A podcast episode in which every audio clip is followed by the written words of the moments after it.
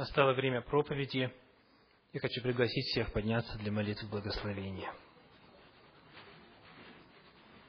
Творец наш Господь, благодарим, Господи, за любовь, явленную в творении, в водительстве Твоем и в искуплении человеческого рода.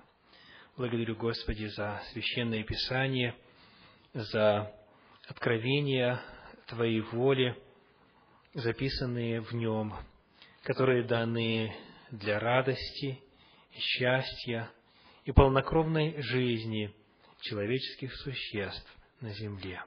Прошу, Господи, пошли нам внимание, пошли сосредоточенности, разумения и открытости к Твоим словам в рамках этой проповеди во имя Иисуса Христа. Аминь. Пожалуйста, садитесь.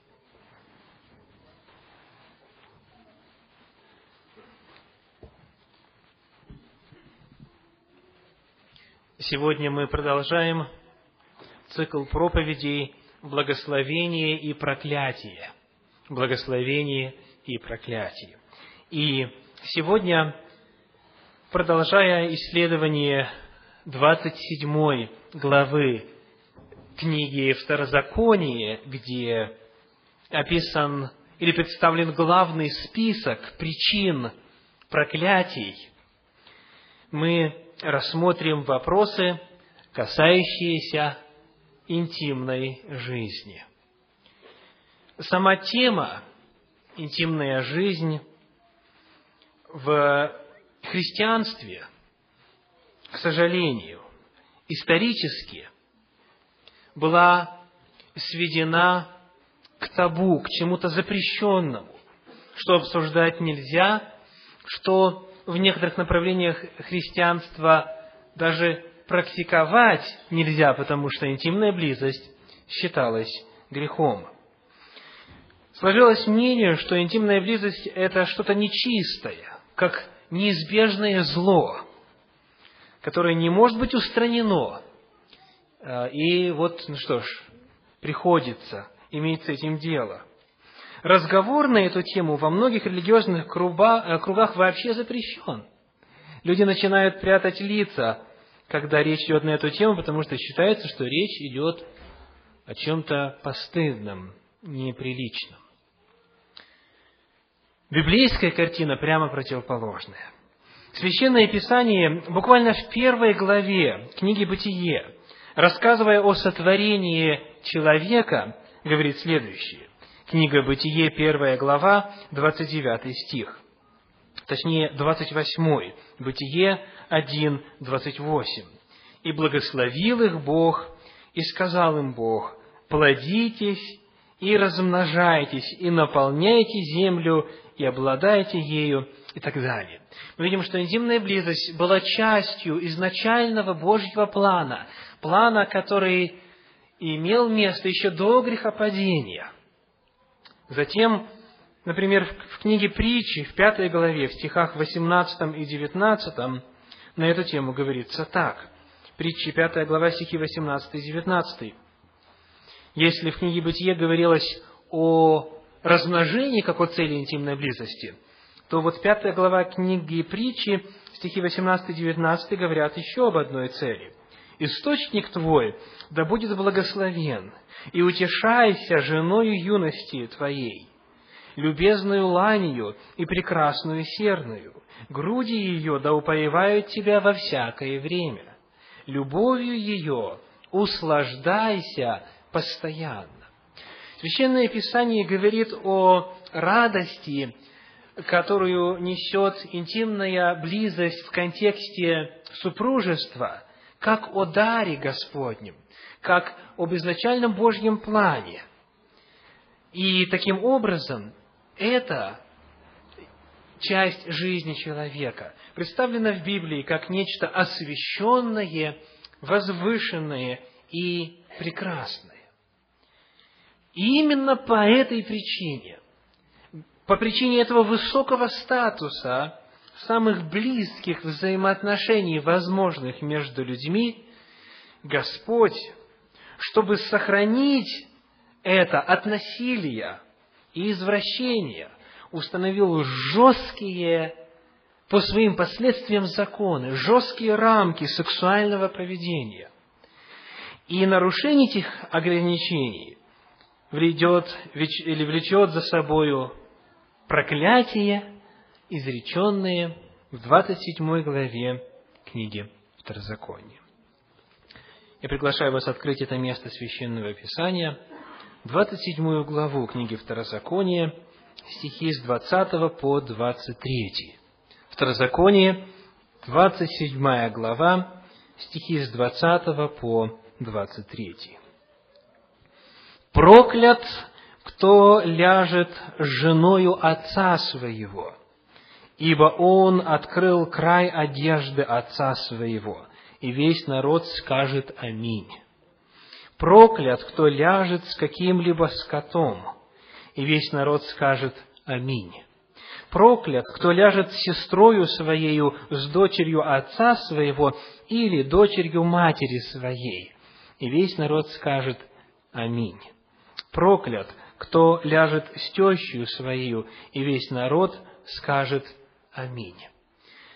Вот в этих стихах описывается главным образом два вида отклонений в сексуальном поведении, два вида девиаций, которые сводятся к главным образом двум терминам. В стихах 20, 22 и 23 описываются действия, которые называются термином инцест или кровосмешение. Согласно российскому энциклопедическому словарю, кровосмешение или инцест – это половая связь между родственниками. И второй вид э, э, девиации в этом отношении, второй вид отклонений – это действия, которые обозначаются термином скотоложества, используемым в Священном Писании, или термином зоофилия, используемым в современной сексопатологии. Это слово зоофилия происходит от греческого слова зоон – животные, и вторая часть – филия – любовь или склонность. И Большая советская энциклопедия, предлагая определение этому термину, говорит следующее. Скотоложество или зоофилия – это половые сношения с животными. Итак, два вида отклонений в области интимной близости рассматриваются здесь, вот в этой части причин, которые Господь указывает как причины навлечения человеком на самого себя и в некоторых случаях на своих потомков Божьего проклятия со всеми ужасными, вытекающими отсюда последствиями, которые мы исследовали в свое время, внимательно смотря на 28 главу книги Второзакония. Итак, посмотрим на эти запрещения подробнее. О чем идет речь? В первую очередь, 20 стих начинает рассмотрение темы кровосмешения или инцеста, говоря, проклят, кто ляжет женою отца своего. Дальше 22 стих. Проклят, кто ляжет с дочерью своей, вернее, с сестрой своей, с дочерью отца своего или дочерью матери своей. И 23 стих. Проклят, кто ляжет с тещью своею. Кровосмешение, представленное здесь, является причиной проклятия в жизни человека. Общий принцип, который содержится в законе Моисеевом, в отношении этого поведения представлен в книге Левит в 18 главе. Книга Левит, 18 глава, стих 6 говорит так. Левит, 18 глава, 6 стих. «Никто никакой родственницы по плоти не должен приближаться с тем, чтобы открыть наготу термин «открыть наготу» или «открыть край одежды» или э, «лечь» в Библии представляет собой литературный прием, именуемый эвфемизмом, когда для обозначения чего-то, о чем не принято говорить вслух или чего-то постыдного, используется оборот, который более э, на внешний вид более приемлем, эфемизм. То есть, шестой стих, говоря «открыть наготу», не говорит о самом процессе э, созерцания наготы. Говоря «открыть наготу» или «открыть край одежды» или «лечь», это все синоним термину «вступить в интимную связь. Шестой стих говорит об общем принципе. Никто никакой родственницы по плоти не должен приближаться с намерением вступить в интимную близость. Что этот принцип означает на практике? Какая степень родства в Библии запрещена? Какая степень родства, согласно священному писанию, является нарушением нравственных норм, которые могут навлечь на человека проклятие? 18 глава книги Левит отвечает на этот вопрос, предлагая перечень.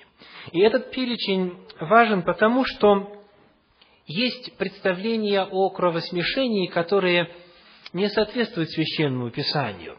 То есть, когда круг людей, подпадающих под категорию родственников по плоти, сужен, или в некоторых случаях, наоборот, расширен, и Божий план, представленный в книге Второзакония, остается невостребованным. Поэтому я предлагаю сейчас коротко пройтись по этим всем родственным отношениям, которые представлены здесь как запрещенные.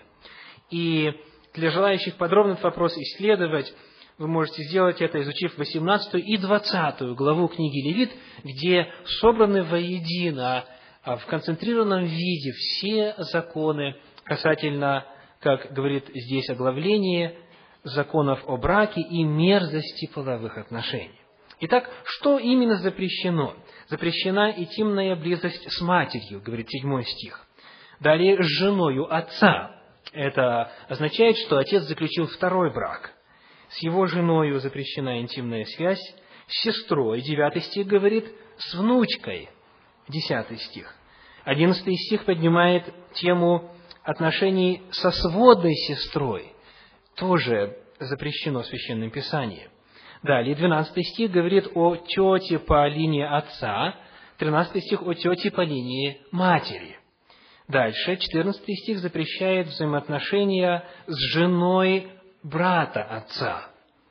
Пятнадцатый стих с невесткой, шестнадцатый стих с женой брата, 17 стих, первая часть с матерью и дочерью одновременно. Э, дальше 17, 17 стих, вторая часть с внуками жены. И 18 стих с сестрой жены. Вот наказанием за эти преступления была смерть, согласно Моисеевому закону во время теократического правления. Вот эти родственные связи, эти родственные взаимоотношения либо по факту рождения, либо по факту заключения брака в Священном Писании запрещены. Очень важно отметить, что Новый Завет повторяет и поддерживает эти же самые критерии. Мы читаем в первом послании Коринфянам в пятой главе следующее. 1 Коринфянам, пятая глава, стихи 1, 2 и 13. 1 Коринфянам 5 глава, стихи 1, 2 и 13. Апостол Павел пишет.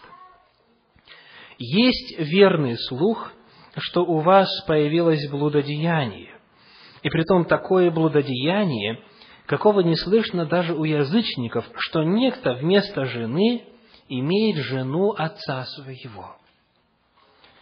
И вы возгордились, вместо того, чтобы лучше плакать, дабы изъят был из среды вас сделавший такое дело. И далее он описывает, что с ним нужно сделать именно. И 13 стих говорит, «Итак, извергните развращенного из среды вас». Священное Писание Нового Завета повторяет те же самые принципы взаимоотношений в отношении кровосмешения и говорит о том, что человек должен быть извергнут из среды членов церкви. Речь идет об исключении за такие грехи. Когда мы исследуем вопрос кровосмешения, вопрос инцеста, здесь очень важно попутно рассмотреть наиболее часто встречающиеся возражений в этом отношении, или же вопрос, который появляется при чтении информации об истории Земли до того, как Господь дал эти законы в письменном виде. Вот о чем идет речь. Скажите, на ком женился Сиф?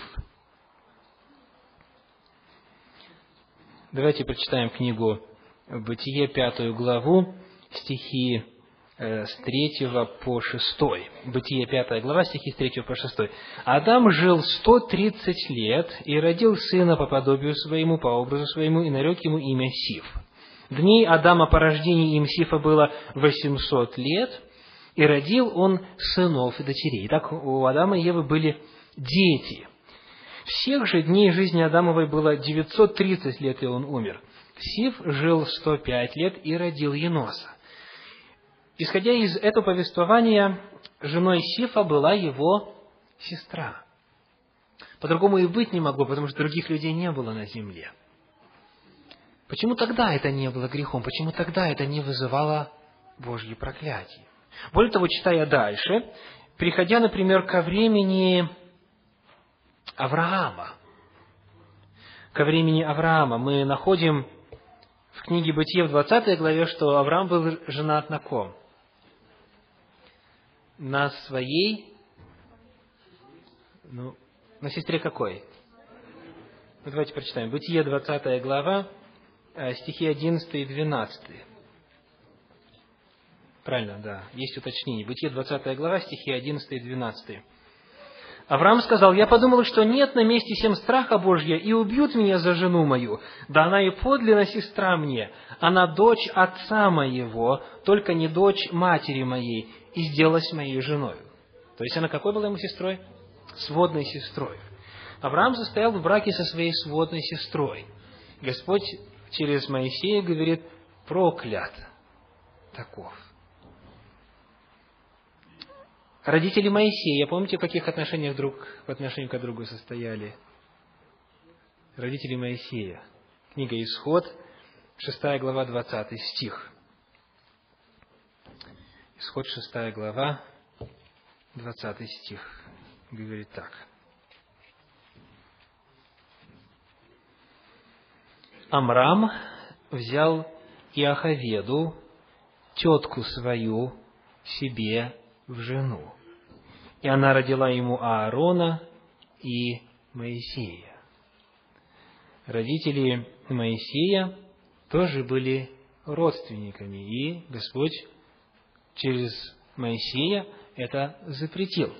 Так появляется вопрос о том, каким образом соотнести практику близкородственных э, связей без какого-либо Божьего осуждения, и даже при условиях, где невозможно было на ком-то ином жениться, как, например, в самом начале, только братья и сестры были, с запрещением, которое Господь, причем под самым суровым наказанием, наказанием смертью, и если это была тайна, что человека не наказывали, то тогда проклятием на этого человека Господь налагал вот такие тяжелые последствия. Скажите, по какой причине сегодня представители медицины не рекомендуют заключать близкородственные браки? По причине генетики. А что именно происходит, когда близкие по крови родственники заключают друг с другом брак? Речь идет о наследственных заболеваниях. Речь идет о том, что у каждого из нас есть поврежденные хромосомы, ответственные за передачу каких-то признаков. И у родственников эти поврежденные хромосомы идентичны или же, по крайней мере, очень схожи. Поэтому, когда родственники встречаются друг с другом, то когда поврежденная хромосома со стороны отца соединяется с поврежденной хромосомой со стороны матери, то тогда неизбежно уродство или какое-то заболевание. Когда же встречаются люди, не являющиеся родственниками, то у них, хотя хромосомы повреждены, у них разный набор поврежденных хромосом. И потому меньше вероятность вот таких серьезных проблем с потомством. Зная это, мы теперь в состоянии ответить на вопрос, почему дети Адама и Евы могли без больших опасностей вступать в интимную связь друг с другом, заключать брак и рожать здоровых детей. Почему? Потому что генофонд человека ухудшается с момента сотворения. Это означает, что лет 200 назад он был лучше, чем сейчас, во время потопа был намного лучше, и, соответственно, в самом начале он был идеальным. У Адама и Евы хромосомы были без ошибок, без повреждений, когда они были сотворены, правда? И вот, когда грех вошел в их естество, и когда они жили на земле пораженной грехом, на земле проклятой грехом, медленно, постепенно накапливалось количество ошибок в хромосомах. И Господь в 15 веке до нашей эры, уже отталкиваясь от ситуации на тот момент, очень строгое внес и повелел Моисею записать запрещение, потому что человек сам себя лишал благословений. Одна из причин, которая дается, указана в книге Левит 20 главе. Давайте прочитаем. Книга Левит, 20 глава, стихи 20 и 21. Левит, 20 глава, стихи 20 и 21. «Кто ляжет с теткою своею, вот это как раз одна из причин проклятий, которая указана в 27 главе книги Второзакония. Кто ляжет с теткою своею, тот открыл наготу дяди своего. Грех свой понесут они, и дальше что сказано? Бездетными умрут. Итак, закон говорит о том, что с потомством будут проблемы – они умрут бездетными или потому, что просто не смогут иметь детей, или же потомство будет слабым и будет не в состоянии дать жизнь новому человеческому существу.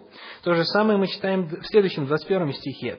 «Если кто возьмет жену брата своего, это гнусно, он открыл наготу брата своего, бездетны будут они». А, мы сегодня не ставим перед собой цель исследовать все причины психологического, социального и иного плана, которые могут лежать в корне, в основе этого запрета. Но пытаясь ответить на вопрос, почему раньше это происходило, а потом Господь строго-настрого запретил, и зная, хотя бы имея общее представление о генетике и о наследственности, мы видим, что поскольку генофонд человечества ухудшается, Господь своей мудрости, и очень важно, для блага человека, из любви к Нему, открыл эти законы и четко ограничил, приблизительно в 15 веке до нашей эры, в письменном виде, вот возможность выбора спутника жизни, когда речь идет о родственниках. Итак, мы попытались рассмотреть с вами в общих чертах первую причину проклятия, которая указана а, в 27 главе книги Второзакония из сферы интимных взаимоотношений. Второй вид девиации, который указан там, это скотоложество. 27 глава книги Второзакония, стих 21. Второзаконие 27, 21. «Проклят, кто ляжет с каким-либо скотом, и весь народ скажет Аминь». Запрещение и предписание касательно этого вопроса мы находим впервые в книге «Исход». Исход, 22 глава, стих 19. Исход 22, 19. «Всякий скотоложник да будет предан смерти». И для тех, кто э, желал бы иные места почитать на эту тему, запишите себе книгу «Левит», 18 главу, стих 23, Левит 18, 23, и 20 глава книги Левит, стихи 15 и 16. Левит 20 глава, стихи 15 и 16. Очень важно также отметить, что Новый Завет повторяет этот запрет. Мы читаем в первом послании Тимофею, в первой главе, в 10 стихе следующее – 1 Тимофею, 1 глава, 10 стих. Прочтем и 9 также, чтобы увидеть контекст. «Зная, что закон положен не для праведника, но для беззаконных и непокоривых, нечестивых и грешников, развратных и оскверненных, для оскорбителей отца и матери, для человека-убийц, для блудников, мужеложников, человека-хищников, клеветников, скотоложников, лжецов, клятва преступников и для всего, что противно здравому учению. Апостол Павел также, повторяя ветхозаветные э, предписания, говорит о том, что закон действует сегодня по-прежнему и направлен против вот таких видов поведения. В частности, упоминается э, скотоложество, которое мы исследуем в рамках исследования причин проклятий сегодня. Итак, Господь говорит, всякий, кто делает это, навлекает на себя проклятие. Тема эта неприятная. И говорить об этом а, в обществе э, нелегко. Некоторые библейские комментарии, которые я исследовал в подготовке к этой теме, вообще эту секцию не комментируют. Просто пишут, это делать нельзя. Остальное понимаете сами. А, но материал этот и знание о том, что Бог говорит на эту тему, чрезвычайно важно в контексте благословений и проклятий. Потому что Господь достаточно много на эту тему в Священном Писании сказал. И если это произнесено, это всегда и во все времена было нацелено на то, чтобы благо человеку дать, чтобы оградить его. В разных республиках Советского Союза к вопросу инцеста и скотоложества относились по-разному. Не вдаваясь в детали, будем а, может быть, довольствоваться тем, что скажем, что в некоторых это было достаточно распространено. Инцест и скотоложество. То есть те, кто приехал в Америку из Советского Союза, могли быть или свидетелями, или участниками вот этих запрещенных действий, а следовательно подпали под проклятие вследствие нарушения этих законов. Этот вопрос достоин серьезного рассмотрения и исследования, потому что в свете представленной темы сегодня человек может вспомнить свою жизнь, вспомнить свои опыты в интимной сфере. И если там есть что-то, что запрещено Господом, в частности, инцест и скотоложество, Господь призывает, как и в случае с другими грехами, прийти к Нему зайти в свою тайную комнату, закрыть за собой дверь и вслух исповедать свой грех и попросить у Господа прощения. Сегодня, затрагивая тему интимной жизни, тему радости супругов в семейной жизни, я призываю вас благодарить Господа за семью, благодарить Господа за супружество, благодарить Господа за дар интимной жизни, благодарить за то, что Он в Своем Слове оставил много законов, ограждающих это святое установление, радоваться взаимоотношениям в семье, в том числе интимным взаимоотношениям, и просить у Господа мудрости для правильного построения этой сферы своего существования, чтобы, с одной стороны, избежать, как мы говорили в самом начале, ненужных, людьми придуманных ограничений, которые ничего общего со священным писанием не имеют. С другой стороны, оградить себя от проклятия вследствие нарушения Божьих законов. Сегодня, как мы делаем в конце каждой проповеди, я приглашаю всех желающих участвовать в молитве. И Поскольку вопрос этот более чем деликатный, пусть молитвы наши будут общего характера, благодарность Господу за семью, за любовь, за радость во взаимоотношениях и просьба о мудрости для верного построения этой сферы жизни каждого из тех, кто уже находится в браке, и тех, кто готовится вступить в брак в будущем. Приглашаю склониться для молитвы. Господь дорогой, прими наше моление, прими нашу благодарность. Благодарим за материал Священного Писания, который Сегодня мы исследовали в рамках этого нового цикла проповеди о благословениях и проклятиях, для того, чтобы в свете его оценить свою жизнь, жизнь своих родителей, своих предков и просить у Тебя прощения, если виновны, просить у Тебя мудрости и силы для жизни по Твоей воле. Прошу, благослови все семьи, всех тех, кто готовится создать семью, каждого присутствующего здесь, Господи, и наполни Твоей благодатью и Твоими благословениями во имя Иисуса Христа. Аминь.